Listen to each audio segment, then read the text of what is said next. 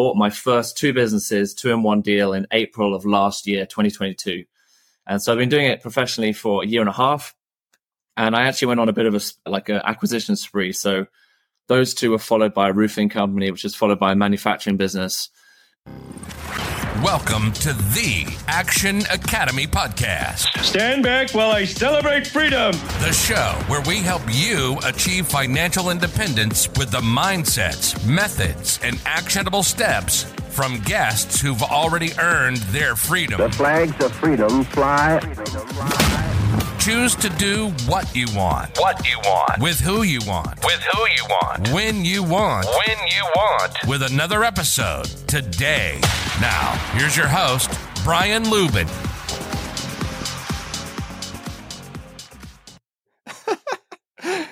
James Richardson, the Business Buying Brit. What is up? How are you? I'm great, Brian. Yeah, how are you today? Man, I am doing awesome. I'm really excited to dive into this episode with you, man, because I'm really interested in your story. I'm really interested in your subject matter, because we've all heard about businesses and we've all heard about the opportunity that's coming up, the silver tsunami. It's going to be the largest wealth transfer in, I think, human history, when all these baby boomers retire and they want to give up their businesses. They're either going to sell the businesses, shut them down, or transfer them. So it's the best wealth building opportunity, I think, since after the financial crash of 2008. So I'll allow you to introduce yourself to the people. Who is James Richardson? Yeah, thank you. Yeah, I go online as the Business Buying Brit, or at Biz Buying Brit.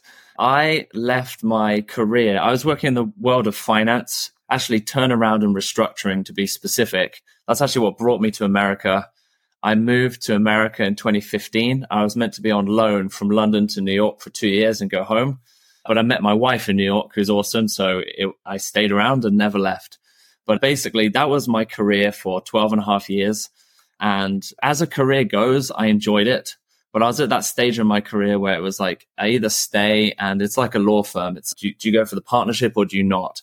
Mm-hmm. And I knew that if I did that, my heart would never be in it. And ultimately, I wanted to buy businesses. So I've got all this experience working in like the M&A space, or distressed M&A space, but I wanted to do something smaller businesses, something you can get your arms around and try and build a portfolio of small businesses for myself. So I had this now or never moment at beginning of 2022 where I was like, if I don't do it now, I know that I won't do it. You know, I've got a young family now, like I'm a provider, I feel that weight. And so I was like, I've got to do it. And my wife, very supportive, made the scary leap and bought my first two businesses, two in one deal, in April of last year, 2022. And so I've been doing it professionally for a year and a half. And I actually went on a bit of an acquisition spree. So those two were followed by a roofing company, which is followed by a manufacturing business. And now I'm at a place where I'm actually helping other people do it, as well as also actively buying more businesses for myself. So it's been a great leap. That's just a little bit about me. I know we're going to jump a bit more into maybe the history and backstory, but that's what I'm doing now. And yeah, super passionate about this area. So thanks for having me on. So today, what's the business valuation that you have in your portfolio, and how do you even value that? So I know for like real estate, you have an asset value. So in businesses, you can value them at different ways, different multiples based off of different metrics. So what do you value your current portfolio at? That's a good question. I try to be more conservative because as you aggregate businesses, they actually become more valuable because they're less risky for the end acquirer. And a lot of people buy businesses to sell. I am currently buying to hold, and I have no intentions of selling. But it's true that if I just take, say, my roofing business and then add one of my other businesses together, they are more valuable because they're more diversified, and they're also larger as well. So the EBITDA, or the earnings number, is higher.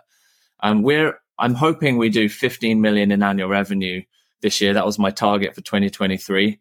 But in terms of valuation, I don't normally share this stuff, but it's okay to not. We've certainly grown it. Yeah, from the point where we've bought each business, they've grown nicely, and so I'm super excited about the path of growth in front of us. We could just say 15 million top line. That's still sick. Okay, let's do that. Yeah, let's say 15 million top line. Awesome, man. That's fantastic. And that's across how many businesses? 4, you said? Yeah, so we've done 3 transactions. I do have some smaller minority shares in some things, but in terms of the actual acquisitions that I've put together, so it was 2 in 1 first, so 2 companies in 1 transaction, then a second transaction, a third transaction. So 3 transactions, 4 companies. And they're not all in Nashville as well, where I'm located. I wanted to start there, and now I've started to branch out a bit. So the last one was in Alabama. That's awesome, man. So I want to go into definitely the nuts and bolts of the business acquisition process. Like you and I spoke about before, we've had Walker Diable, John Warlow, guys that have wrote the books on business buy-in and business acquisition on the show. And Walker's a good buddy of mine now. So I want to go first into a very interesting topic briefly about vision. So you were working this 6-figure corporate job in M&A finance, and you had this dream of financial freedom. And a lot of people will set this vision, and sometimes they'll set it really small because they don't quite yet know how they're going to accomplish it. But what I really like to punctuate for people is the way that you end up doing it is most likely not going to be anywhere near close to the way that you previously thought. And that's what your story really resonates with. So I'd like you to share your exit story with the audience, because you didn't start buying businesses. What did you start out with? No. So if I rewind back to when I was living in London, in my friendship group at the time, there was like me and one other friend who we were interested in real estate. And I would say the rest of our friendship group were not. So we had, after a lot of talking, we decided that if we scraped all of our income and all of our savings together, we could just about scrape onto the property ladder, as we call it there. And so I think I had the income and he had more of the savings, but whatever the mix is, we managed to put it together. And this was a decade ago now. And we managed to buy a 2-bed apartment in an up and coming part of London. And you can read between the lines, up and coming, as you won't necessarily walk around late at night in that area. But what we did, I know in America it's common because you go through college and things like that to share rooms. But in Europe, it's more on the weird side to share rooms with your friends. But we decided we don't care. So we actually shared a room so we could rent out the 2nd bedroom on Airbnb. And then it had this like weird floor that hung over the kitchen as well. It's not as fancy as it sounded, but we're actually able to create that as a separate space on Airbnb and rent the living room out and what was my bedroom. And so we then shared a bedroom. And so we just basically did whatever we could to get started.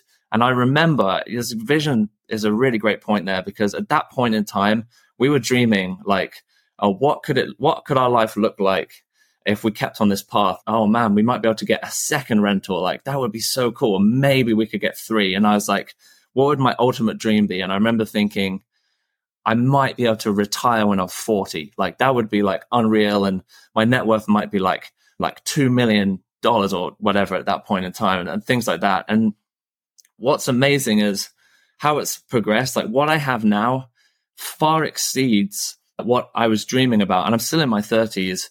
I work now, and we can talk more about business buying, but I love what I do and I'm super passionate about it. So what I have now is way better than I thought. But what was important at the time was to dream, was to make a vision. And it's amazing. There's that old saying, which is like you overestimate what you can do in 1 year, but you underestimate what you can do over a large number of years. So I think my lesson that I always try and tell people is just get started. If you're interested in investing, if you're interested in financial freedom, yeah, maybe start with a rental. If you've got an opportunity in front of you and a good friend that like you really trust, and just get going. And you don't know where you're going to twist and turn. I'm grateful that I had the confidence eventually to pivot slightly and go towards businesses, which is my passion area. But it wouldn't have been possible for me to leave my job if I didn't have some income coming in from the real estate portfolio that I'd built at that point in time. Because at this point in time, we're pushing like 40 rental units across short-term rental, commercial. We've done some new construction. We've done some burrs. Like we've done like the whole realm of things that people often do in the real estate space. And my model was always just buy, do the value add, and then just keep. And that has really paid off if I look back over the last decade. And what I really want to pull out of that for people listening is, remember, if you're walking around a food court at a mall, and you don't try any of the food, and you just sit there, and you're so overwhelmed at all the options of food that you don't even try any of the food, that's completely defeated the point of the food court. It's the same thing as speed dating. If you're sitting at a speed dating thing, and you're supposed to go around and talk to everyone, and you get nervous, you don't talk to anybody, you completely defeated the point of the speed dating. So it's the same thing when it comes to picking your asset class. It's just like speed dating or a food court. You walk around, you try the free samples, and you see which one you like the best. So you tried the bird, you tried the Airbnb, you tried cuddling with your roommate, and you decided, hey, business buying is way better for me than this. Yes. So let's go into... I like the food court analogy, by the way. I haven't not heard that, but it's true. It's true. So let's go into the transition there. So let's talk about the person that's listening to this that's really looking for cash flow, and they can't figure out how to replace the cash flow, because right now they're looking at real estate probably, and they can't figure out, this is like $200 a month. This is like $500 a month. How can I replace my six-figure income with these investments? Now enter business buying. How can that help people hit financial freedom? I think one of the most attractive things about buying businesses is that the return on the amount of money you actually invest can be much higher. I think the last real estate deal I looked at was like 19% cash on cash. And you're a real estate guy. You may tell me that's not so good. But at the time, I was like, this is all I can juice it to. I can't do any more. And then at the same time, I was still analyzing businesses. And I was like, man, this is like a 72% cash on cash or return on the invested capital. So you have to learn how to structure it. I would say businesses is much more risky. You're not just buying a hard asset that stays in place. You're often just buying people, and service businesses are great to buy, but they're like asset light. And so in a way, you're buying systems, a brand name, people. It's much more risky. But if you do it correctly, you can take your down payment, couple it with self-financing, SBA financing, all these different things, but actually create... Like I know several people that have had over 100% cash on cash from buying a business. And I've done large amounts of seller financing in my deals, like 60 to 100% seller financing. Sometimes we don't put cash down into the deals either, but it has to make sense for the seller. But you'll be surprised as you get into the space. Like often it's better for someone who's 60 years old and retiring and trying to move on to the next chapter of their life, which is retirement. They don't want a large sum of money in one go. So I found it easier to do seller financing in the business space versus real estate, which then, circling back to your point, means that often the cash on cash is better because you can structure it that way. What other reasons make business buying more attractive than real estate when it comes to pure cash flow? So it's like the way that I see it is it's just an opportunity zone because of the amount of people and the amount of volume that are with it that's within real estate right now versus the amount that's in business buying. Not many people are talking about it. Yeah, I think so. There's a lot of more levers for growth in a company versus a piece of real estate, for sure. And so like I have a well-defined buy box that I run every potential deal through.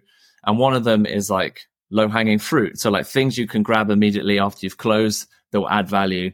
From what I've seen over the last 18 months, it's actually surprising that a lot of small business owners have not raised prices through COVID and through the pandemic. Like they've probably seen their cost base increase, like cost pressures go up, and yet some of these guys have not raised their prices, or at least not intentionally raised their prices, where they've done an actual analysis of, hey, our costs have gone up 10%, so we should raise our price to our customer by 12, that kind of thing. It's just like dollar here, dollar there. So there are lots of levers I'm finding on that side, like price increases.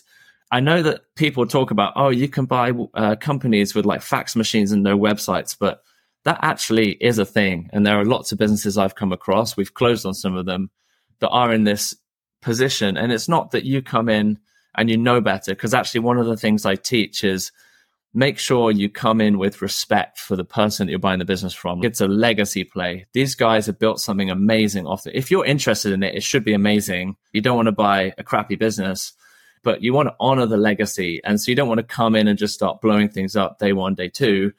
But you need to be thinking, hey, they still use faxes here. This is so antiquated, this method of doing things. Oh, wow, this is all the way we do like our taxes on QuickBooks, all on paper. Like they don't just click the button that automatically sends it to the IRS and things like that. There are so many levers when you get into it. And I guess over time, you can develop this kind of box of things that you can do once you're an owner of a business. But you're right, there are more levers for sure. So let's talk to the person that is in that job. Maybe they were where you were before. They have an Airbnb. Maybe they have three Airbnbs. They've got some real estate, and now they're making $200,000 plus per year. And they're saying, hey, this isn't going to cover anything remotely close to what I need to be able to leave this job. So I need to start looking to actively buying some businesses. Can we first start? I want to hit this into a couple of different chapters of the podcast episode, but let's start with establishing your first buy box. So for somebody that's looking to buy their first business, and maybe they've got some real estate, they've got some operational knowledge, what are some good general rules of thumb to what to look for in a business versus what to not look for. And I know that the answer varies a lot, but if we can just speak in some good rules of thumb. Yeah, for sure. I would say the first rule would be don't go too small on what you buy. I think it's quite an unknown space. If you haven't been involved in the small business space, you think, oh man, I could never buy a company that does 5 million a year in revenue. That's too stressful to think about. But what people don't realize is if you buy a business that's too small, it actually is a job. You're buying a job, and then you actually end up more stressed than you were in your W-2 because you're not earning anymore, but you carry this additional weight of like, how am I going to make payroll? That kind of stress.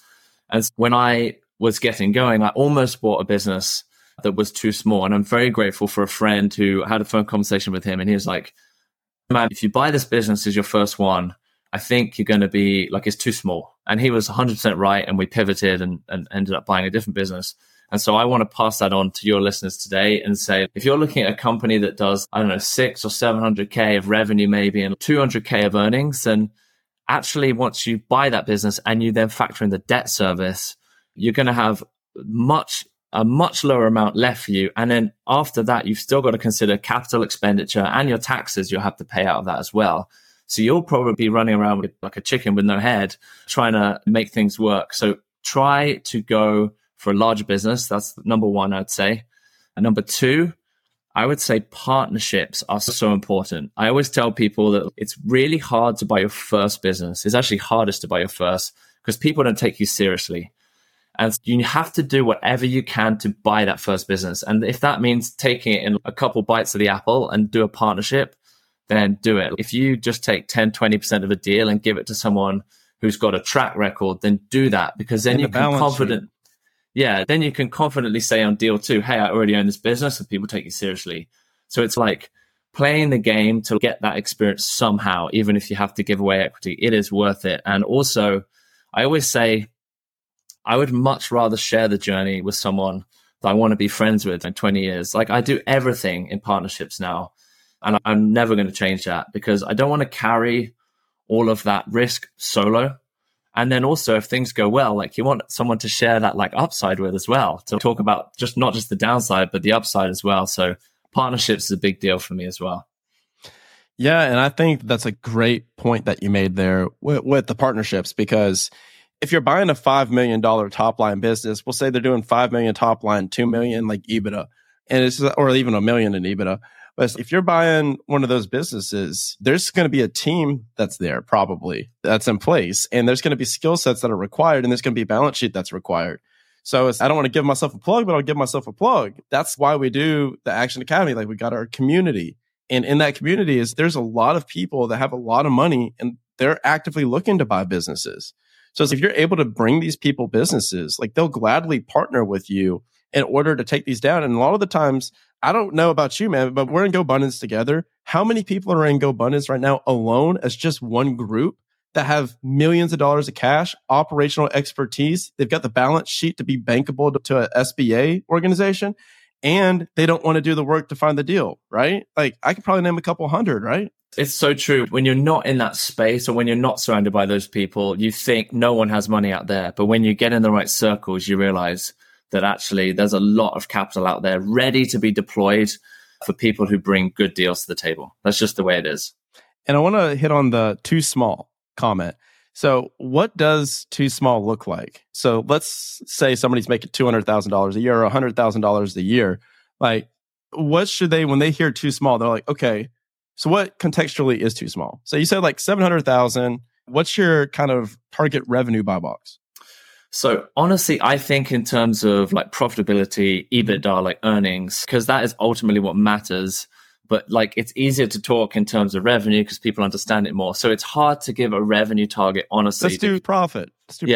Like, honestly, if you've got earnings of less than like 300K is probably the lowest I'd go. Under that, I think you're pretty much buying a job, because if you're looking at a company, brokers like to market SDE, seller's discretionary earnings.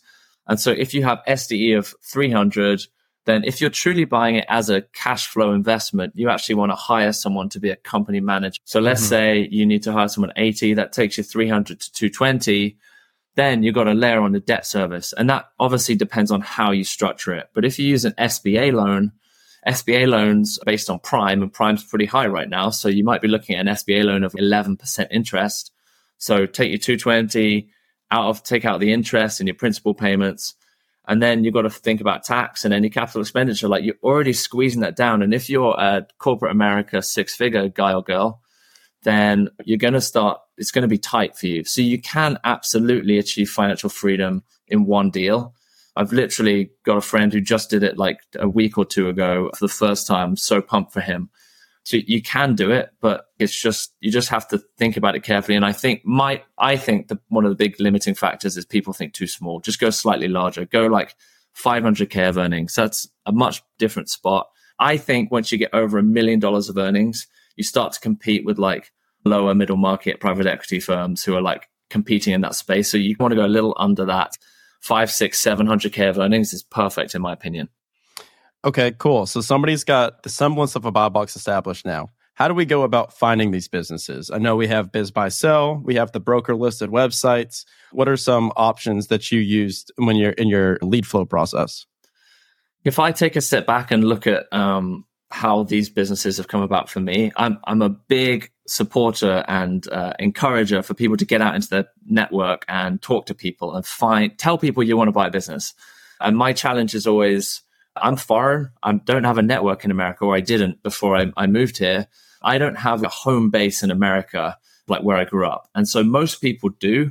And so you're already at a head start to where I was. And yet, if I look at where our deals came from, the first one came through a small business owner friend in the local market who knew we're looking for a business. So my challenge is, have you told your small business owner friends that you're looking to buy a business?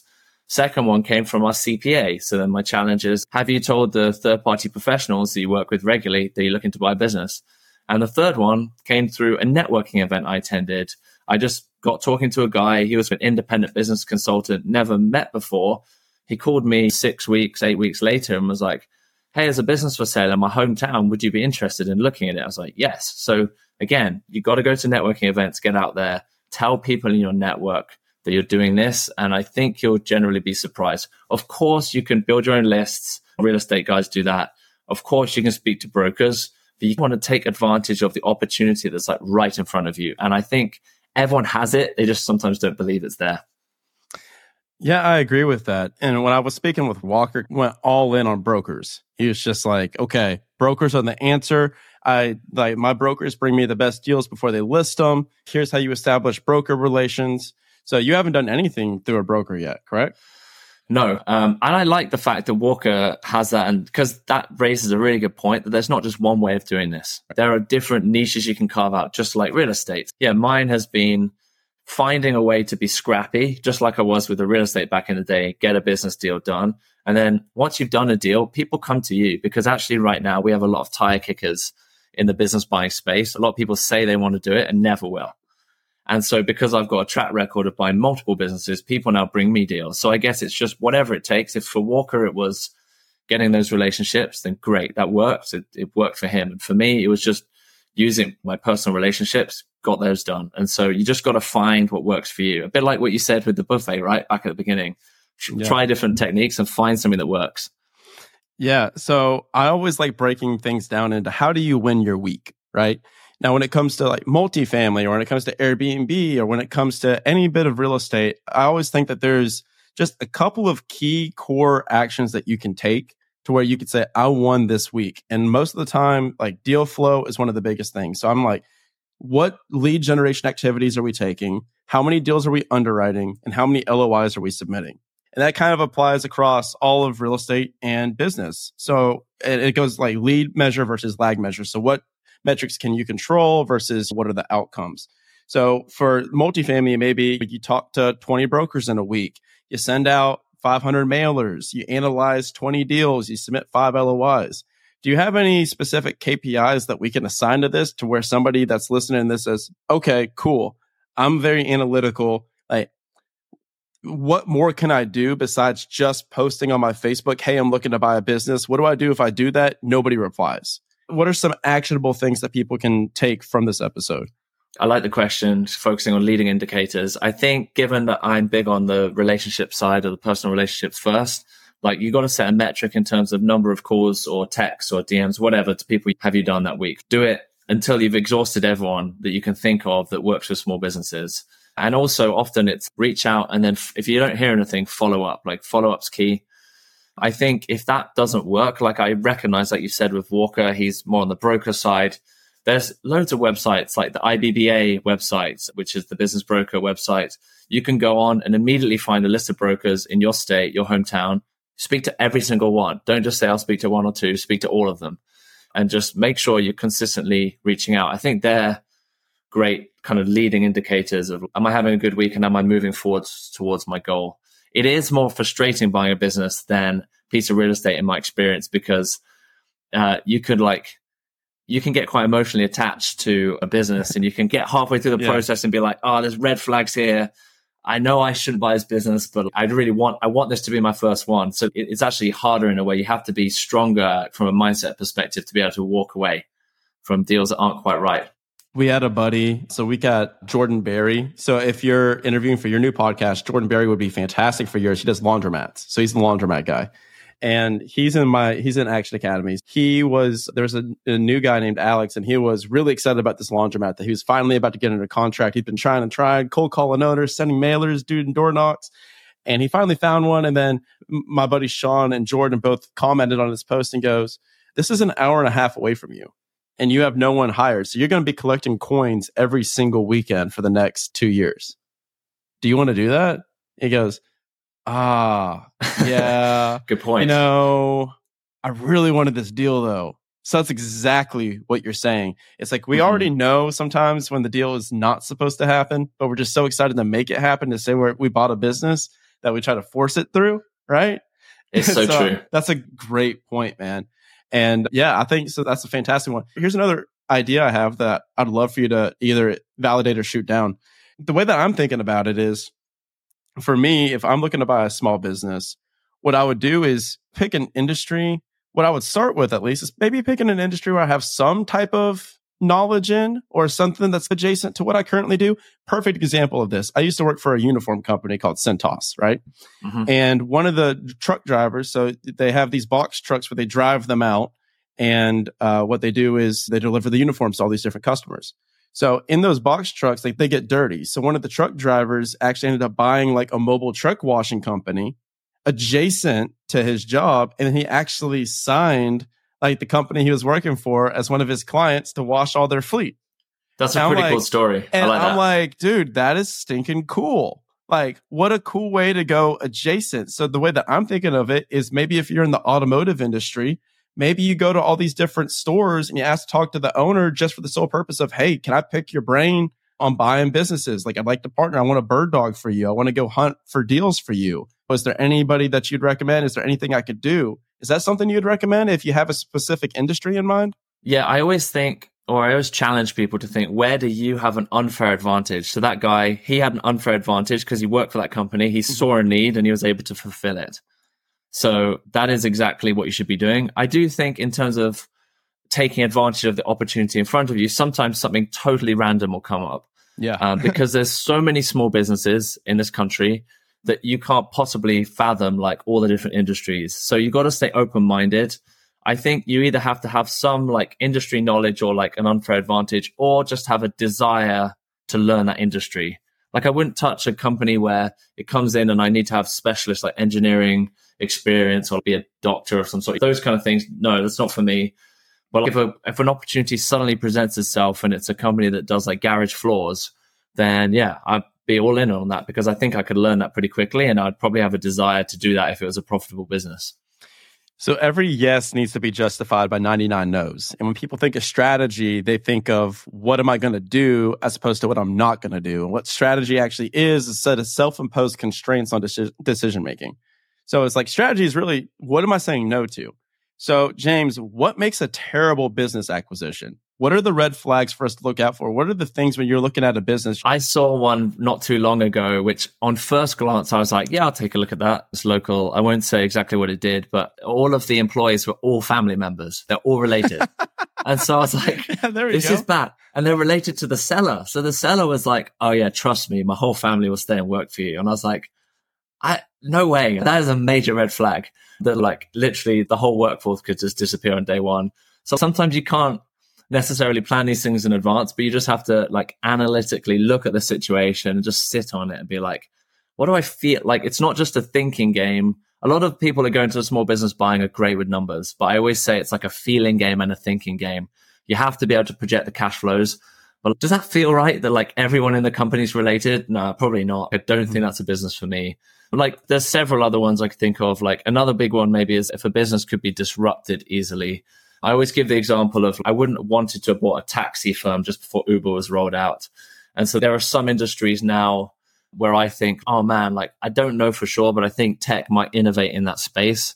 So I would stay clear of those kind of businesses as well. So there's a few lenses I think about when I look at opportunities. Okay, cool. That makes sense. Anything in particular you can think of when you're overlooking the numbers?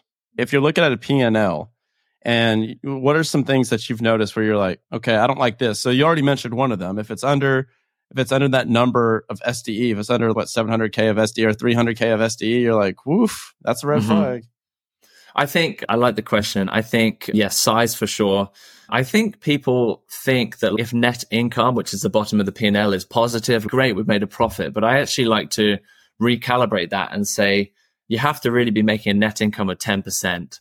So anything under that is there's probably a few problems going on in the business. And so if the gross margin is too low, and I can't give like blanket answers because it depends on the industry what the gross margin should be. Sure. But the gross margin is super important, but it varies company to company. But if the net income's under 10%, I'm like, why is it under 10%?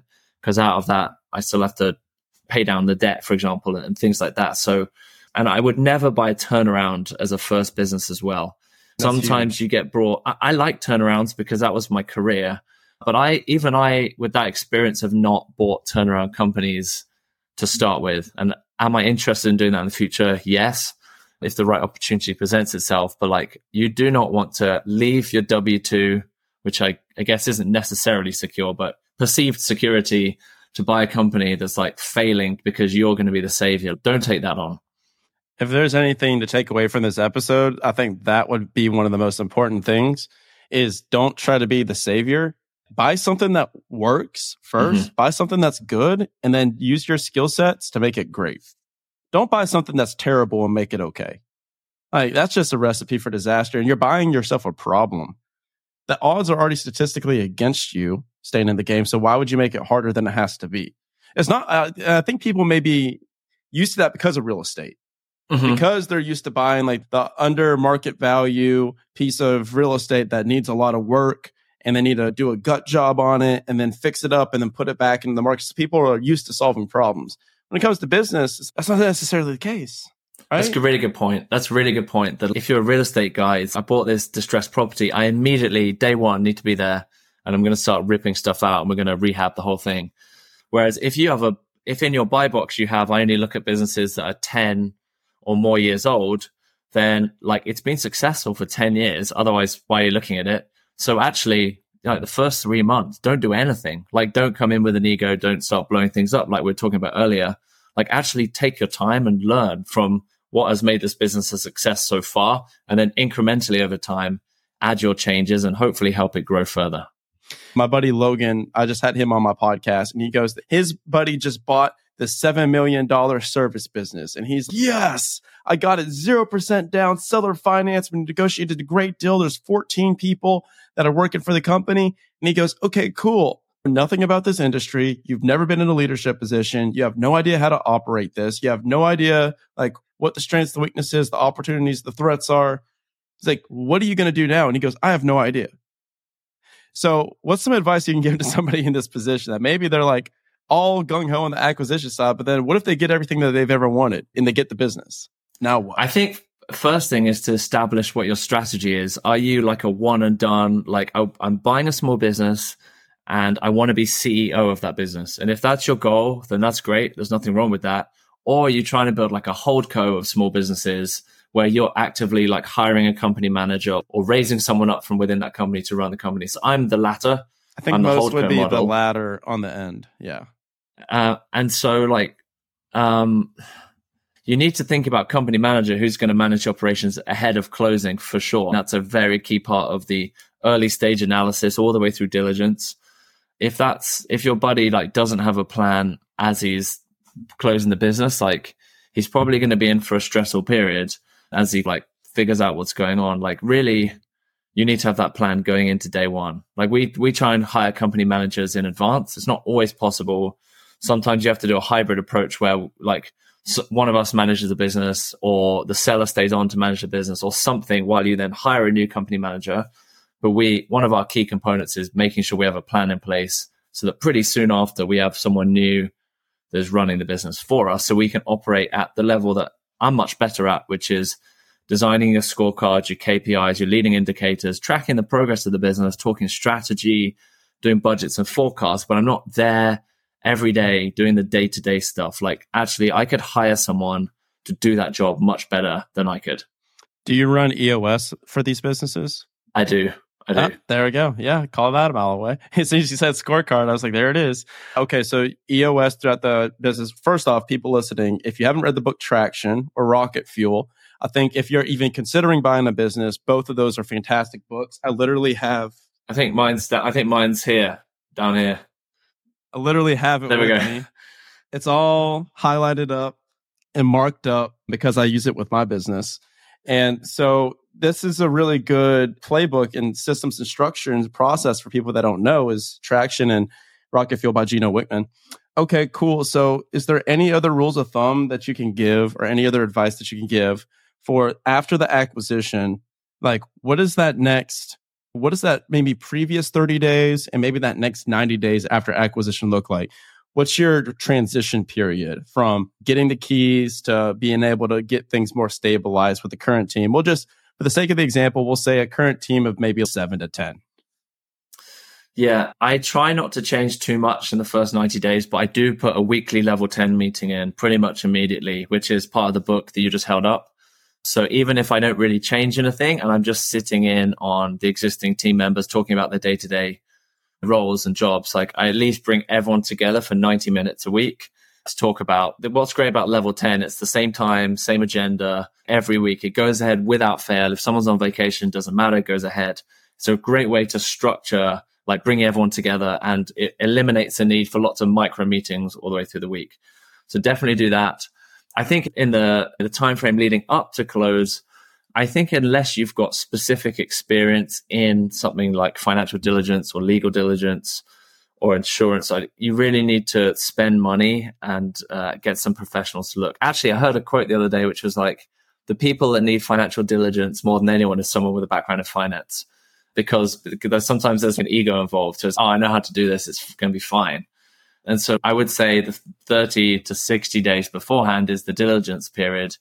And you really want to, you don't need to go super crazy expensive, but my advice is to find on the financial side a good, like reliable local CPA who will do like a basic diligence package. And then based on the business you're buying, add bits and pieces to the package that would help you feel better about certain risks. And same with legal. That's been a big learning for me as well. Don't skip the legal analysis at all. You have to do legal diligence, super important. So you need a rock star attorney, like in the state that you're buying the business, to do that kind of work for you as well. And then to complete, I guess, the package, insurance as well.